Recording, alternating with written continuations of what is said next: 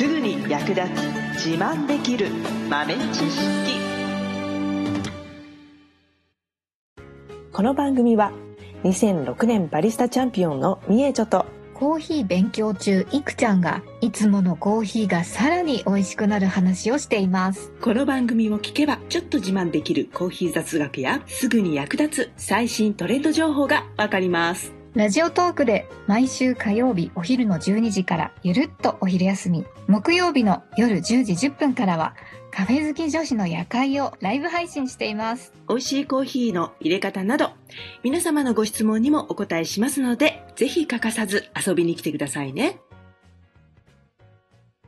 この配信はお米もみもみさんの提供でお送りいたしますみえちょ先生、はい聞いてください。また見つけちゃったんです。うなんだろあの、なんかコーヒーの葉っぱうんのう、お茶はいはいコーヒーの葉っぱのお茶があるって、なんか、なんか体にいいみたいなんですけど、うんうんうん。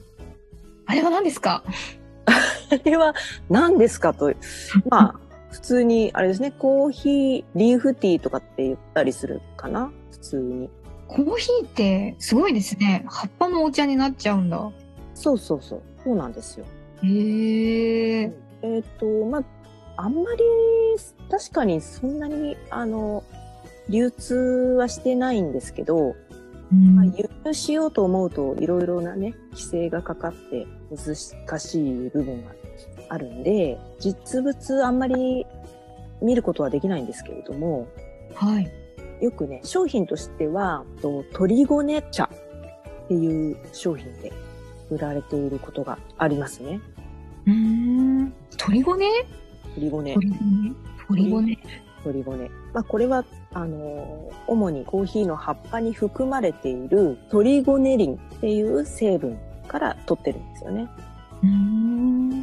で、このトリゴネリンっていうのは脳の神経細胞を活性化させたりとかする効能だったりとか、いろいろな健康効果が歌われているんですけれども、へえ。で、まあこれをね、あのーもちろんコーヒーの葉っぱだけじゃなくて他の部分にも含まれてはいるんですけど、このコーヒーの焙煎した普通のね、みんながよく知るコーヒーだと、焙煎によって熱がね、加わると、そのトリゴネリンっていうのは破壊されてしまうんですね。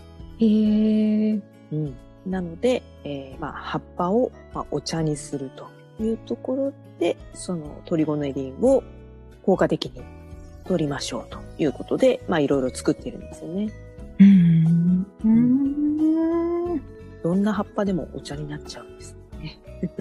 そうなんですね。うんうんうん、まあ、日本で販売されているものに関しては、日本で、日本のコーヒー屋さんがね、あの、国内でコーヒー栽培をしているところが、まあ、何箇所か、沖縄とか、まあ、本州でも何箇所かあるんですけど、そういうところが、あの、副産物的に作っているんですね。うーん。なので、そういったのをたまに、こう、目にすることができるかな。そうなんですね。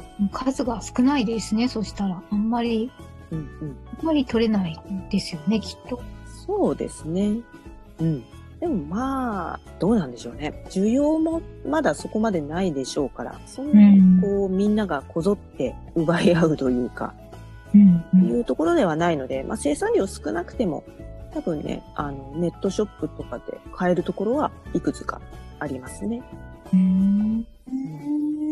で、えっ、と、お茶のね、作用っていうか、効果としては、抗酸化作用があるので、錆びないというかね、はい。錆びない体になる。若々しく。そして、あ糖尿病とか、ね、そういう生活習慣病の予防につながったりとか、あと、その延長線上にダイエット効果等まではあんまり軽々しく言ってはいけないかもしれないんですけれども、活性化する作用があるので、まあ、代謝を上げたりとかね、そういう効果が得られるということになりますね。えー、いいじゃないですか。なんか、いいですね。なかなか良きですね。毎日飲んだら、うんいいことあるかもしれないですよ ね。 そうですね、そうですね。でこれも前、えっと、グリーンコーヒーについてお話しした時も言いましたけど、いわゆるコーヒーの味をイメージして飲むとなんじゃこりゃってなりますからね。 あ、コーヒーの味はしないんですね。そうですね。あであ、そっか。お茶。うーまあでん。も、これ一回私も作ったことは、実はお茶やったことがあって、おお、どうです農園でね、あの、剪定をしたりするときに、葉っぱがね、枝についた葉っぱで、あの、新芽みたいなところ、はいはいはい。柔らかい葉っぱのところだけを選んで、で、蒸して乾燥させてって、一回やりましたね。そういうへえー、すごい。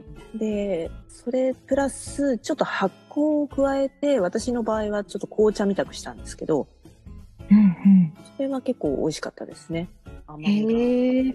うん。へえ。だからただの緑茶みたいな作り方で作った場合は、やっぱりちょっと青臭さっていうのが気になるかな。もしかしたら。うーん。で、私は発酵を加えて、まあ紅茶の作り方をね、ネットで調べて、ちょっと真似してね、やってみたんですけど、かなりいい感じになった気がします。へえ。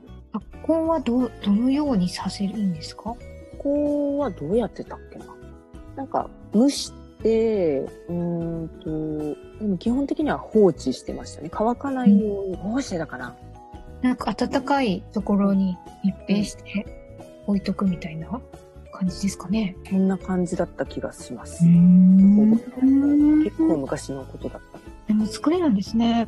そうそうそうそう。で色がねかあの、変わってきて、茶色っぽくなってきて、で、だんだんちょりちょりっていう 感じになってきて。ちょりちょりちょり。あ、か、ちぎれてくるみたいな。ちょりちょりって初めて聞きました。あれ私結構よく使うんだけど。本当ですかちょりちょりって言わないちょりって。チョリってあの、よくお菓子の袋とかのさ、はい真ん中に針金が通ってるみたいな、なんか、うん。閉じらって開けて閉めてきるや つ。ねじって、そうそうそうそう。あれ、ちょりちょりって言ってんだよね。あれいや、初めて聞いたんですけど。あの、針金が通ったあのや、あの、ねじるやつはちょりちょりって言ってます。皆さんいかがでしょう か見え、見え帳語です、これ。 ちょりちょり。紅茶の葉っぱがね、縮れていく感じがね、なんかちょりちょりしてる。ねじりが入ってるわけですね。リンとリンと。干からびてきてね。で、結構、和紅茶とか、今流行ってますけど、なんか、はい。ちょっと雰囲気近い感じがしましたね。美味しそう。和紅茶いただいたことある。美味しかったです。すごい。香りが良くてね。うん。優しい味がするんですよね。なんそうか。そうそうそう。うんうん。そんな感じに近かったかな、私が作った時も。いいですね。そうそう。いいんだけどね。ただ作るの結構大変だったね。うん。うん。まあ、お茶を作るのに慣れている場所であればいいんでしょうけどね。まあ、家でやろうと思うと、こうやっぱね、気使うというか、ひたすら揉みしだくんです。あの葉っぱをう。ん。蒸した葉っぱをガサガサガサ、ガサガサガサって、寄っていくというか。うん。そうそうそう。あれが結構大変で、いつまで経ってもまとまらないみたいな。へえ。あ、これお茶作るのも大変なんだなと思いながらやった記憶がある。うん。おーまあ今、観賞用でお家にコーヒーの木があるなんていう方も、もしかしたらいらっしゃるかもしれない。で、うん。でお家だったらね、そんなに、ほら、農薬とか当然ですけど、使うことないじゃないですか。はい。だから、まあ、あの、お茶にしても、まあ、安全っちゃ安全なんで、まあ、もし、結構大きめの木になっちゃったなって言ったら、一回試してみるのもありかな。うん。いい、いいかも。うん、うん。葉っぱが結構たくさん必要なのかな。まあ、でもそうですね。割と、ボールとかに、山盛りにしてた記憶があるな。おおーですね。へえ。でもコーヒーすごいですね。かうんあ種がコーヒーになって、うん実とか皮もカスカラとか言って、カスカラティーとかうんうん出て、葉っぱもお茶になるなんて、すごい。もっと言うと、花もお茶になってます。ええー、そうなんだ。うん。コーヒへーーフラワーティーって言ったり、コーヒーブロッサムティーって言ったりしてますけど、えかわいい。そう、お花もお茶になってますね。やっぱりコーヒーの味はしないんですかそうですね。うーんこれはもうハーブティー感覚ですかね。ちょっとジャスミンに近いので、香り的にはジャスミンっぽい印象ですかね。飲んでみたーい。そうね、フラワーティーも結構手に入ることあるのかな沖縄とかでありそうですね。いるのかなああ、ありますね。あるんだ。やっぱり沖縄とか国産のコーヒー栽培しているところでは作ってるっぽいですね。ほう。これもね、花が咲いて、で、咲いてから2、3日でしわくちゃになっちゃうんですよ。うん枯れちゃって。で、その枯れちゃったやつを一個一個ね、摘み取って、で、それを乾かして、さらに乾燥させて、で、お茶にするという感じですね。うん。飲んでみた。こっちの方が結構希少品かもしれないね。花の方が。うーん。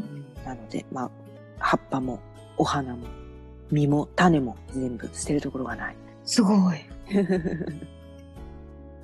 最後までお聞きいただきありがとうございましたあなたのコーヒーライフに少しでもお役に立てたら嬉しいですご質問やツッコミは、ラジオトークで受付中。毎週火曜日お昼12時から、ゆるっとお昼休み。木曜夜10時10分から、カフェ好き女子の夜会をライブ配信しています。ぜひ遊びに来てください。ではまた次回の配信でお会いしましょう